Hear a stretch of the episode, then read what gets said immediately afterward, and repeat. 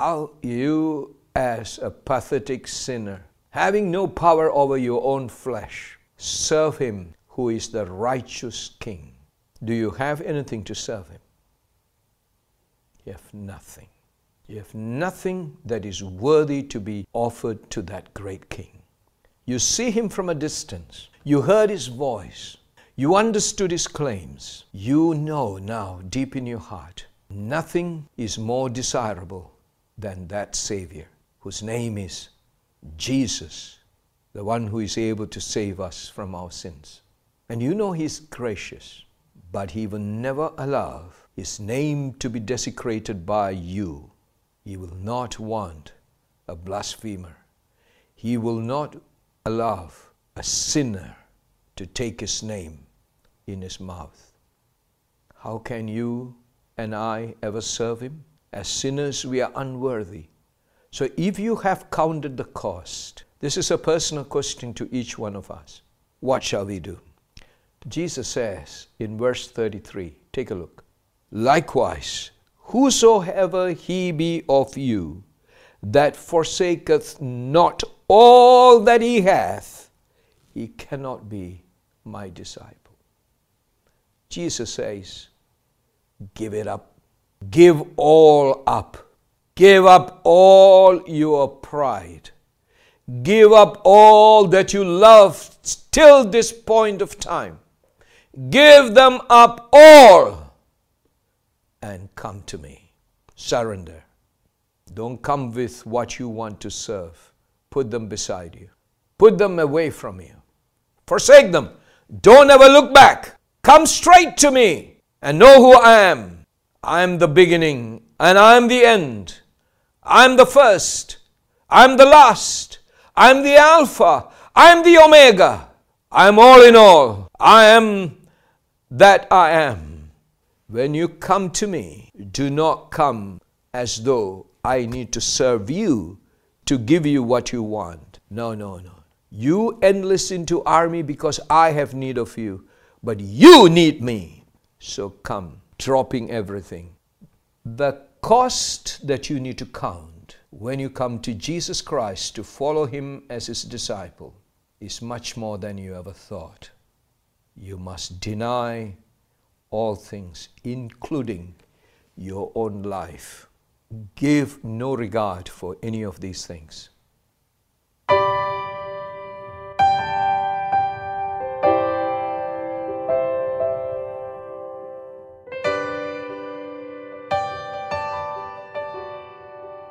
So, brethren, would you please turn your Bibles to Luke's Gospel, and we shall learn together from Luke 14, verses 28 to 33. Let me read this portion of the scripture now. For which of you, intending to build a tower, sitteth not down first, and counteth the cost, whether he have sufficient to finish it? Lest haply, after he hath laid the foundation, and is not able to finish it, all that behold it begin to mock him, saying, This man began to build, and was not able to finish. Or what king, going to make war against another king, sitteth not down first, and consulteth whether he be able with 10,000 to meet him that cometh against him with 20,000? Or else, while the other is at a great way off, he sendeth an ambassage, and desireth conditions of peace. So likewise, whosoever he be of you, that forsaketh not all that he hath, he cannot be my disciple.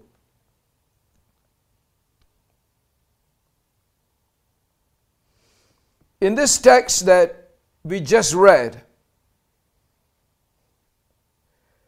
Jesus speaks about what it takes to be a true disciple of His person. The context of this passage, beginning with verse 25, tells you that there was a great multitude that came around Christ. Verse 25, there went great multitudes with him, and he turned and said unto them. So he is talking to a group of people who were interested to watch him, hear him, and experience his goodness, both through teaching and the miracles he performed. They seem to be an eager crowd, a crowd that is ready to follow him, stick to him. But Jesus had some very strong words for them. We will now read those words, starting with verse 26.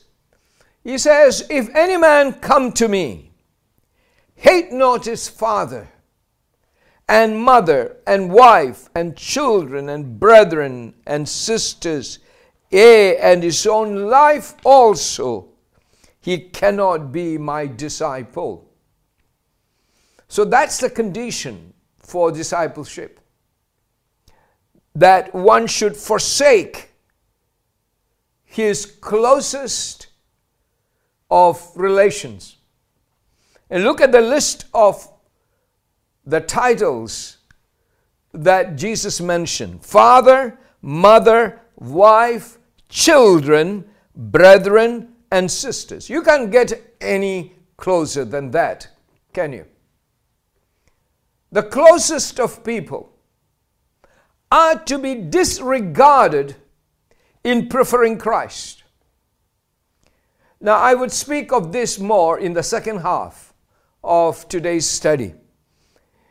But you notice that Jesus said, if you want to be my disciple, you can be the kind of disciple you want to be. But I'm going to tell you as your teacher, as your Lord, that if you come to me, then you are not the master, I'm the master. I dictate my terms, not you.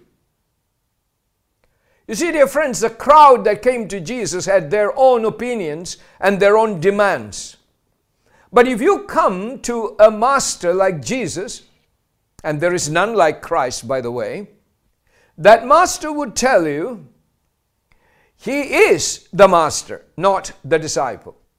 In other words, the disciple must know he is coming to one who is perfect, one who is matchless, incomparable, one who is supreme, whose ways are perfect, whose truth is unmistakable and clear.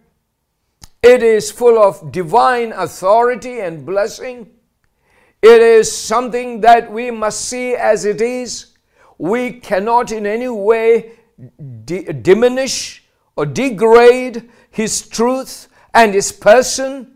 And therefore, if anyone comes to Jesus Christ, he must give absolute reverence, full honor, with complete submission to his greatness.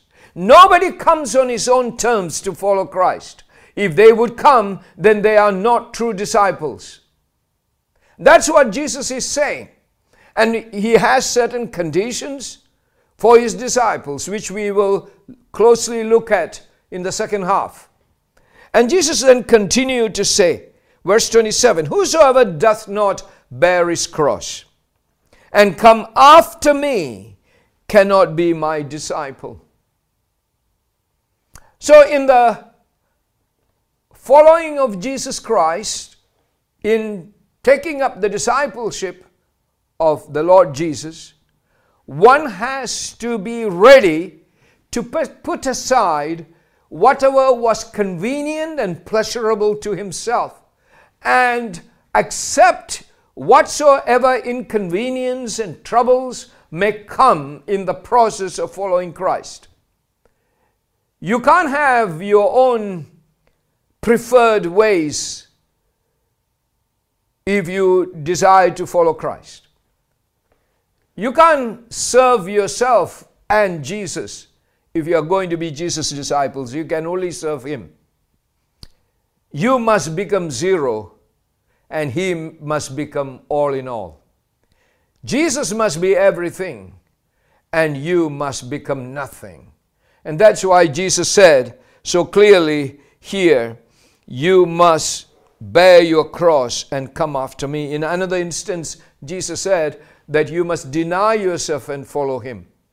Again, as I said, those are the matters that I'm setting aside for the next message. But having said all these important matters concerning what it takes to be a disciple, which is the real price one has to pay, Jesus went on in verse 28, which is our text for this session, to tell two parables to show how important it is for one to count the cost of whatever pursuit he is about to undertake. If you are following Jesus Christ as his disciple, don't be mindless to come to him and say, I don't like it, but I want to be a disciple. It wouldn't happen. You better listen to his terms. He is the master. You are not the teacher. You are only a student.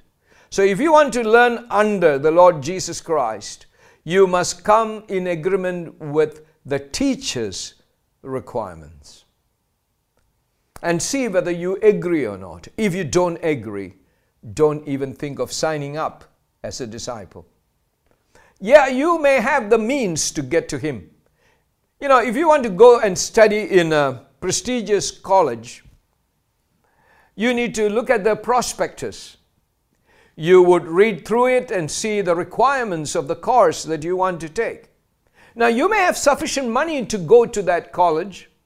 In other words, you have sufficient money to buy a ticket or some other things that you need to buy to get there or to sustain your life in that college. You need money for food, money for books, money for other expenses, and you have all of that. But that alone would not be sufficient. You need much more than the funds that require you to be there. You need to have a mindset that will be willing to get along with the system provided by that college so that you can be a good student and benefit from their courses. That's a normal thing that we all understand. You can't send a letter to that college and say, look, I'm coming from a far place and I like to eat this way. I like to sleep at this time, not according to your time. I like to come to class only from this time to that time. So I'm sorry, your timetable doesn't seem to fit my idea. Can you change your timetable so that I can study in your college? I love your college. I like your name. I like the things that you do. But please change your schedule to suit me. They will send you a letter saying that you are not welcome. Don't even try to come. Jesus is saying somewhat like this. If you want to come and follow me, it's not sufficient that you come to the place that you come, that I am. You are able to walk on your two legs and get here. You are able to stay with me. You are able to hear me. But that doesn't make you my disciple. If you want to be my disciple, I have my conditions. And that could mean putting yourself in very uncomfortable situations. You got to change. Your priorities must change. Your path must change. I set the path. You follow me. I don't follow you.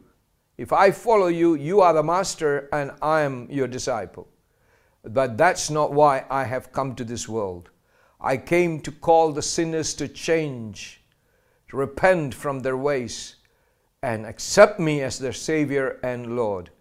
There is only one way this can happen. You stop where you are. Turn around. Follow me. And no turning back. That's what discipleship is all about. Coming in terms with Jesus in full faith and obedience. When that does not happen, there is no discipleship. You're coming to church, you're having membership in the church, you undergoing baptism would not mean you are a disciple. Yes, all those are part and parcel of discipleship. It can be done by anybody. Anybody in the street can come into your congregation or into your auditorium and sit there. Anybody in the church, anybody from the streets can come in who can learn music or learn singing, can sing the hymns that you sing. As long as they can read the words in your hymn book, and as long as they can follow the tune of the song, they will sing just like you.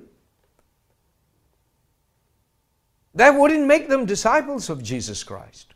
How many of you are truly Jesus' disciple? Some of you came into this church, and in most of our churches this happened, by the way, because you have boyfriends and girlfriends there. When you follow Jesus Christ, you must remember you do not dictate your terms.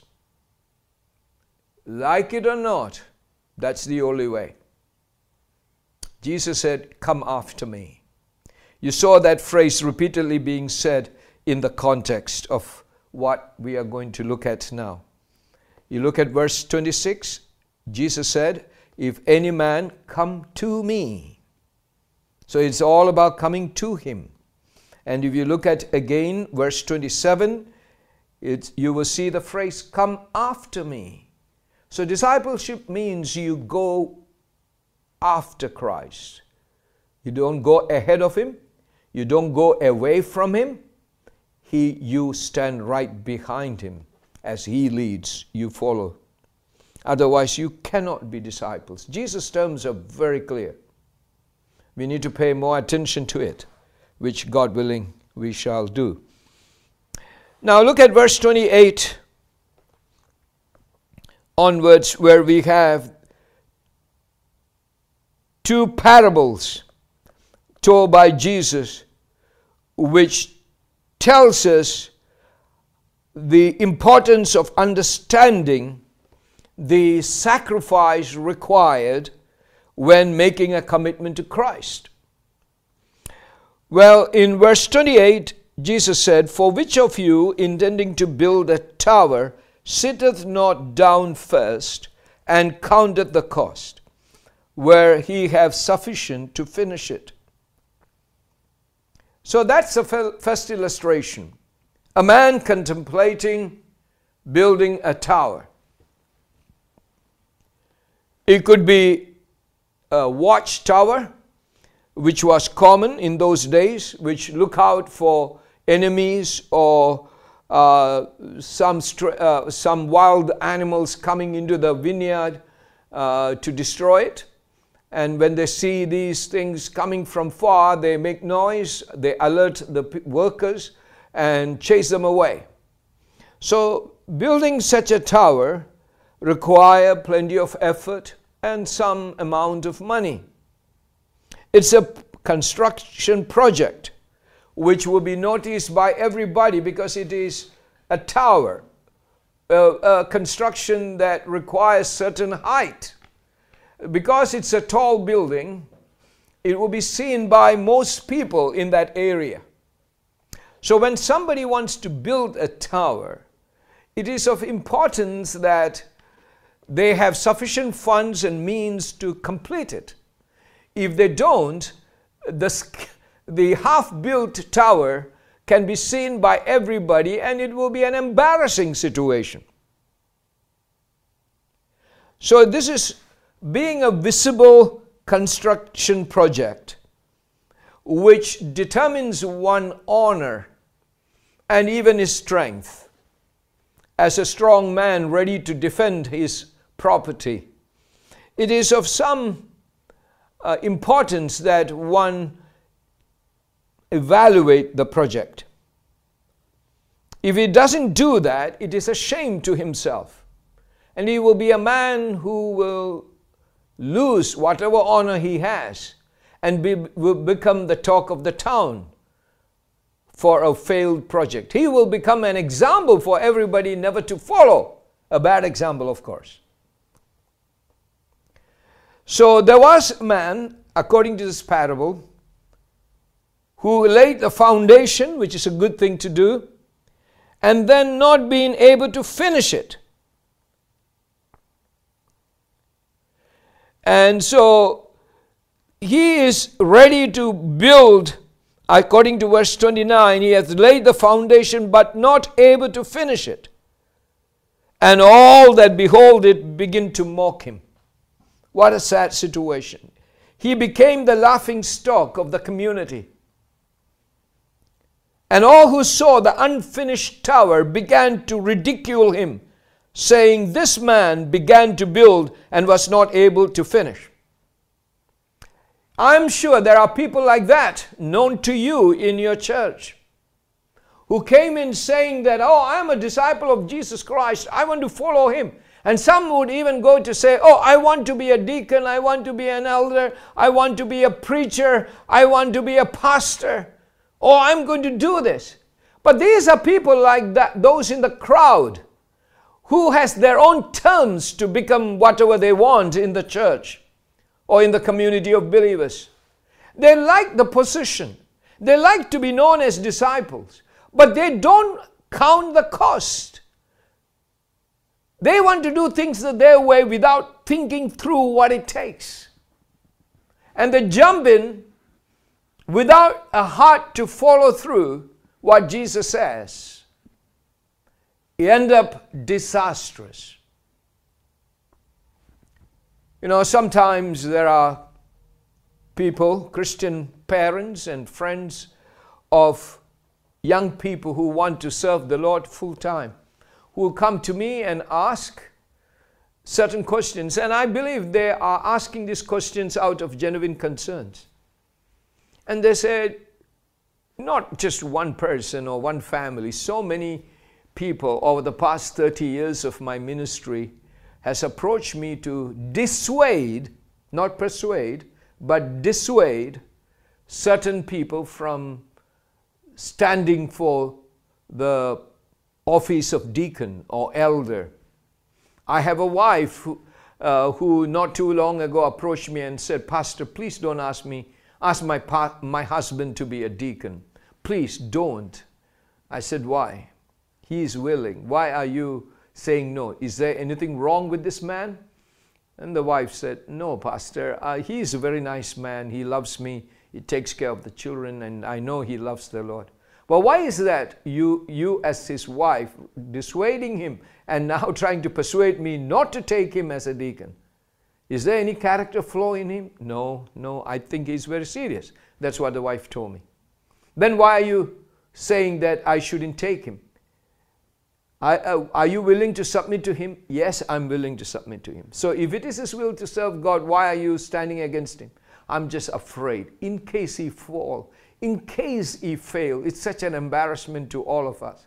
I said, "Why are you worried about it? If he follows Jesus, how can he fail?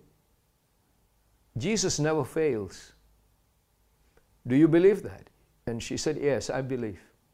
So if you believe that Jesus never fails in leading, in guiding, in keeping, in preserving, and keep us unblameable till the day of his coming, why are you taking this position and telling me to tell your husband not to take the deaconship of the church?" She kept quiet for a while and said, "I guess I'm just afraid." Well, you might say that this lady is counting the cost, because she knows if the husband fails, it'd be embarrassing. But she failed to put her faith in the Lord Jesus Christ, that he is the one who calls one to follow him. Jesus says, "Come to me. Come unto me. Come after me." If he calls you to follow him, even if everyone else would doubt whether you can make it or not, you should be able to say, "I trust in Jesus. He will never fail me. I will follow him." Well, that sister changed her mind she became an ardent supporter of her husband in the service of God, and they served the Lord together. She counted the cost, became very afraid. Now that can happen to many of us. We know what it means to serve God. You know, I give you another example of an experience I had. This was from a man who was already serving as a deacon. And his wife decided to write to me. She wrote a very long letter of something like 3 A4 pages. And in those 3-page letter, she was saying to me, "Pastor, I basically regret." This is a summation, not word for word quotation, but a summation of what she wrote. "I regret that my husband is a deacon. You know, he has so little time for anything in life. He is so busy in his business, and there's so many things that he has to attend to for his parents who are aged, his wife, and our children. And he is so stretched. Would you do one thing, at least one thing for me and my family? Do not ask him to do anything anymore in the church. Enough is enough. We will come for worship. We will come for prayer meeting. Maybe one more fellowship group, say adults fellowship. Don't ask us to do anything anymore. Appreciate your attention to this matter. Thank you." And I had to write to this lady. And what would I write? And some of the things she wrote, I dare not even say so publicly. It is so demeaning to me as a pastor. She says that I have been asking this gentleman to do many things in the church. Not that, you know, I enforce something on him, but whenever a call is given to serve an area, the man is ever willing to serve, and he has a capacity, God-given ability, resources, and he would do happily. There is never a complaint from him. But the wife is getting very, very unhappy, and she is saying to me that the husband is not having enough time to do things. But when I talked to the husband said, "Pastor, this is all just nonsense. She is not following Christ. That's the problem. She wants me as a husband to follow her. She has a half-hearted spirit toward Jesus Christ."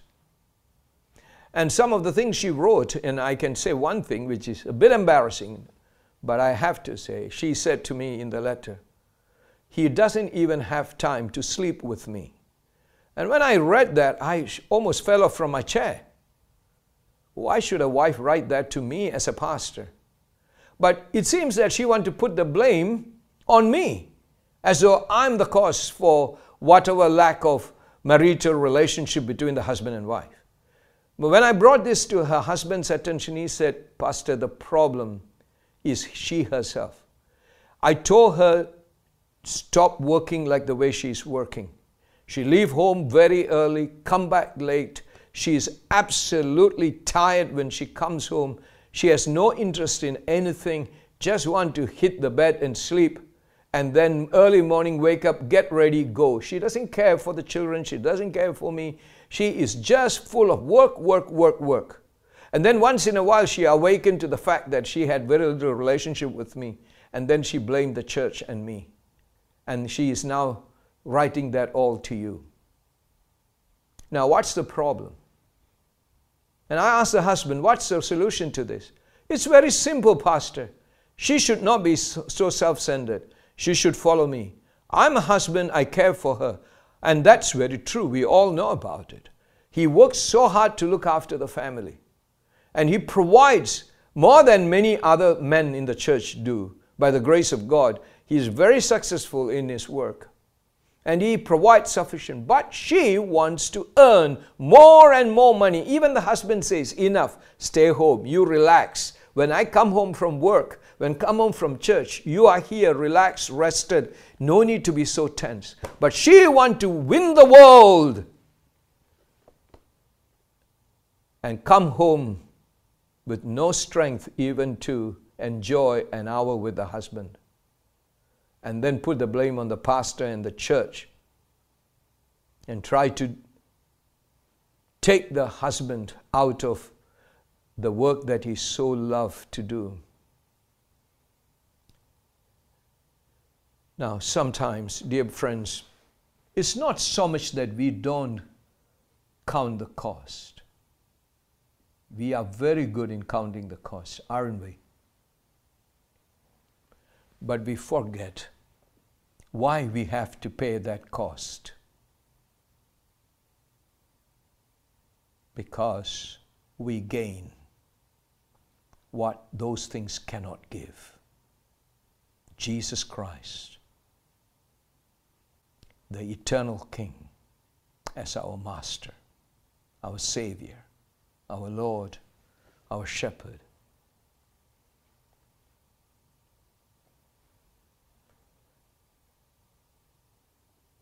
A man who builds a house must know the price he has to pay to build that house, build that tower. He will first sit down and calculate the cost to see if he had enough to complete it. Well, that's an easy thing for all of us in the modern world to understand. Most of us would not touch a thing that we cannot accomplish. Right?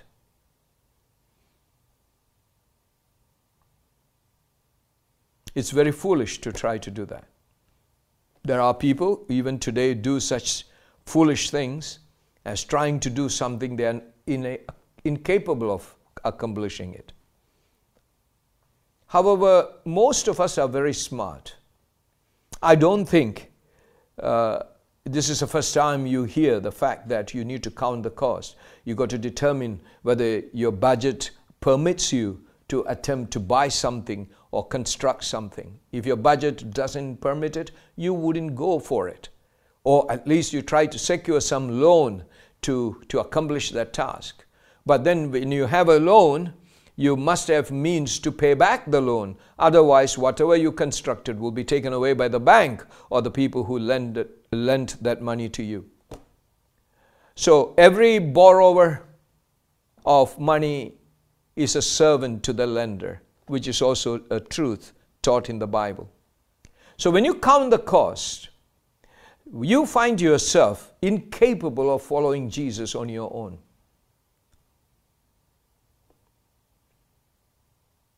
Now look at the next example, which is not very different from the first one. You find it from verse 31. Or what king going to make war against another king, sitteth not down first, and consulteth whether he be able with 10,000 to meet him that cometh against him with 20,000. So if you are a king going for a war against an enemy who is coming with a larger army, double your size, your army size, you want to make some good move. If the man with the king that is coming against you has a very large army, larger than yours, you will see what other option you have to overcome that bigger army that's coming against you. If you have no other viable option to defeat the oncoming army, well, what will you do? As Jesus himself said in verse 32, while the other is yet great way off, he sendeth an ambassage and desireth conditions of peace. What will he do?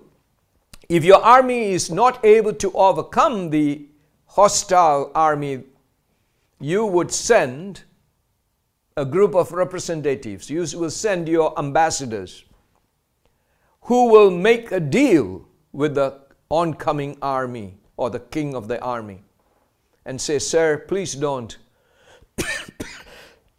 destroy us. We will serve you. We will pay tribute to you. We will send you every month a tax that you would put upon our country. and we will work hard and serve you as our king. Or you make some other deals where you will be ready to serve whatsoever terms given by that king. If you dare to stand against him, you know for sure he is going to trounce you, kill your people, take over your country, and he start to be an absolute king over you. I'm sorry, just a second.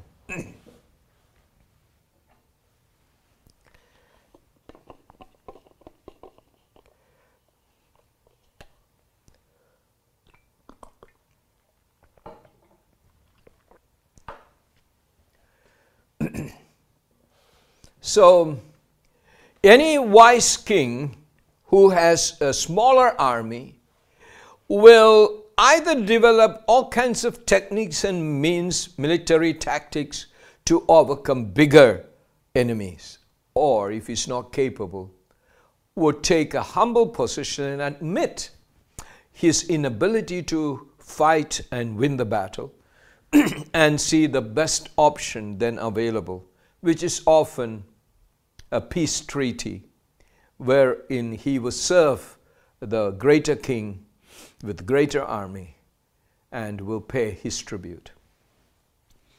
Now, when you come to Jesus Christ, you love him for his greatness. His power is incomparable. He's the omnipotent, almighty, the Lord of hosts. He's the great king. He's the creator of the whole world. His perfection, his holiness is infinite. How you, as a pathetic sinner, having no power over your own flesh, serve him who is the righteous king. Do you have anything to serve him? You have nothing. You have nothing that is worthy to be offered to that great king. You see him from a distance. You heard his voice. You understood his claims. You know now deep in your heart, nothing is more desirable than that Savior, whose name is Jesus, the one who is able to save us from our sins. And you know he's gracious, but he will never allow his name to be desecrated by you. He will not want a blasphemer. He will not allow a sinner to take his name in his mouth. How can you and I ever serve him? As sinners, we are unworthy, undeserving. So if you have counted the cost, this is a personal question to each one of us. What shall we do? Jesus says in verse 33, take a look. Likewise, whosoever he be of you, that forsaketh not all that he hath, he cannot be my disciple. Jesus says, give it up.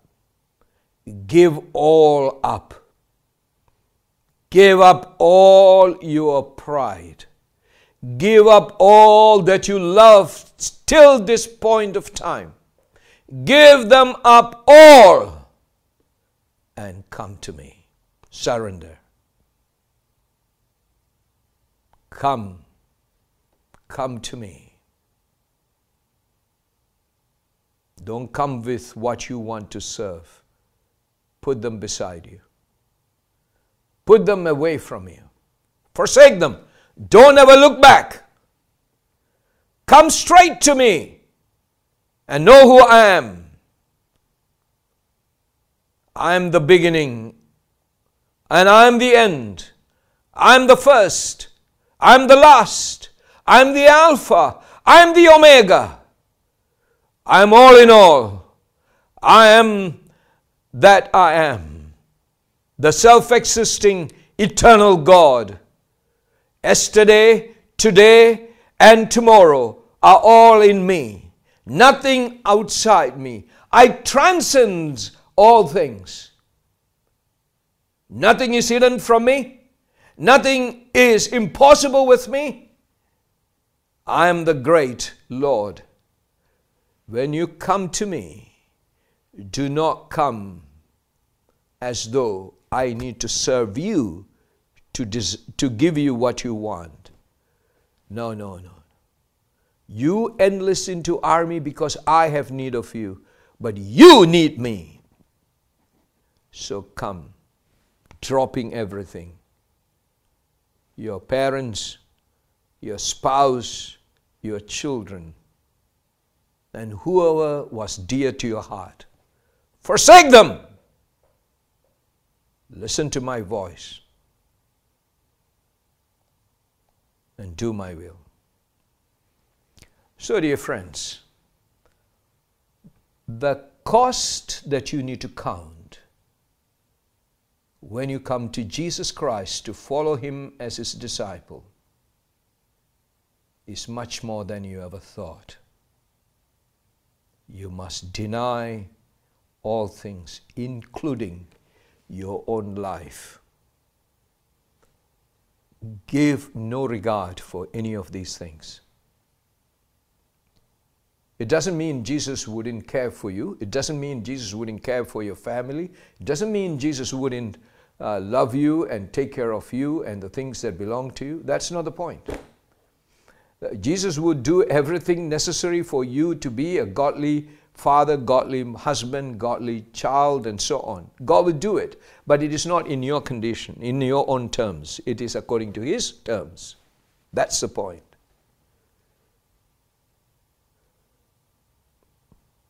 That's the cost.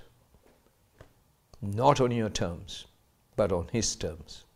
So forsake all and come to Him. Are you willing? You ask yourself. I'm telling you now, brethren, from these things that we learn as an application, it is impossible for any of us to be a disciple on our own. We don't have anything in our possession. In all our years of life and experience on earth, we have nothing to offer to Him as pleasing. All that Jesus wants is an empty you, empty person who makes no claim of his greatness or his achievements. Don't come with your resume to be a disciple. There's nothing in your resume that would please Christ. All your righteousness are like filthy rags. Come humbly and say, Savior, there is none like you. There is no one who is so full of love, grace, and salvation as Thou art. Thou art the Creator. Thou art the possessor of all things. Thou art the sovereign God.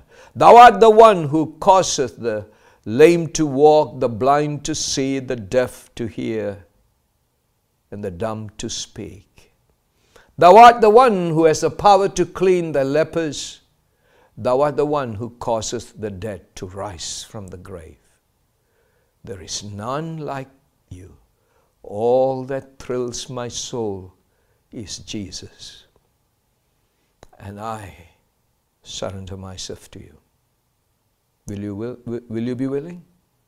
It's not enough to sing, "Oh, to Jesus I surrender," for the tune, for the melody, for the fun of singing. Sing it sincerely. Then you can be His disciple. If not, you are nothing but a fake disciple whom Jesus do not know. You know Him, but He doesn't know you. Jesus knows His sheep. And when He calls them, they hear His voice, they follow Him. Jesus knows His disciples. When they hear His voice, they forsake all and follow Him.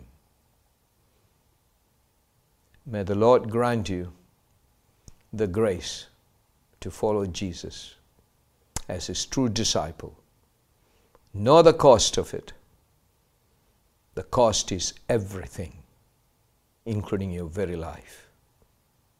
Deny them, then you shall gain Christ as your Savior and Lord, as your Master, who will always instruct you and guide you, and gently will tell you, come to me, come after me.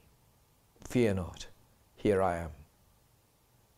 I am the Emmanuel, God with us. I am the God who said that I will be with you and I will not forsake you. So come away to me.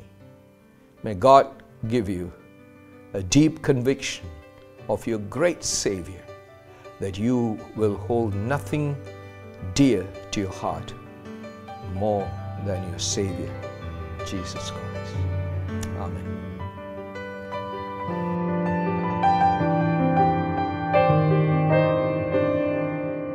You've been listening to Reverend Dr. Prabhudas Koshy from Our Family Camp in 2022. Hopefully this episode has given you or helped you regain some insight into how you can follow Christ the way that he calls you to. Feel free to listen to the complete series on YouTube or on our website. Thank you for joining us today. I'm your host Joshua Na, and we'll be back next Wednesday with another message on discipleship, our calling from Christ.